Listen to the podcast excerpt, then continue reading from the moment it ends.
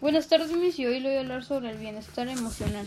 Bueno, empezamos con las emociones. Las emociones son como furia, desagrado, enojo y felicidad.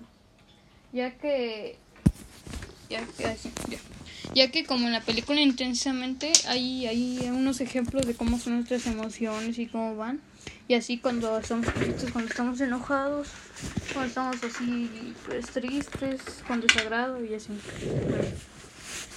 Y los trastornos emocionales son cosas como, digamos, depresión, ansiedad y todos esos tipos de enfermedades de depresión.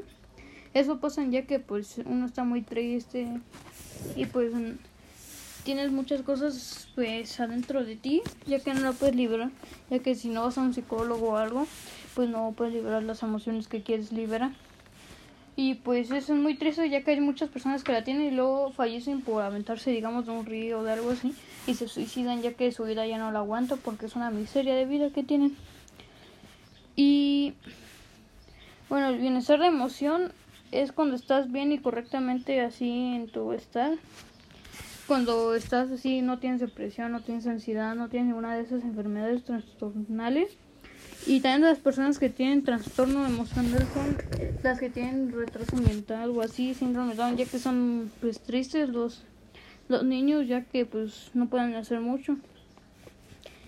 Y aparte hay muchas personas que se suicidan ya que pues digamos terminó con la novia y así y pues les da mucha tristeza y pues avientan, se suicidan, se cortan las venas, lo que sea. Y bueno, eh, el bienestar emocional es cuando estás bien contigo mismo y cuando estás bien y todo eso ya que pues tú te sientes bien en sí mismo pero cuando estás mal digamos de trastorno emocional y ya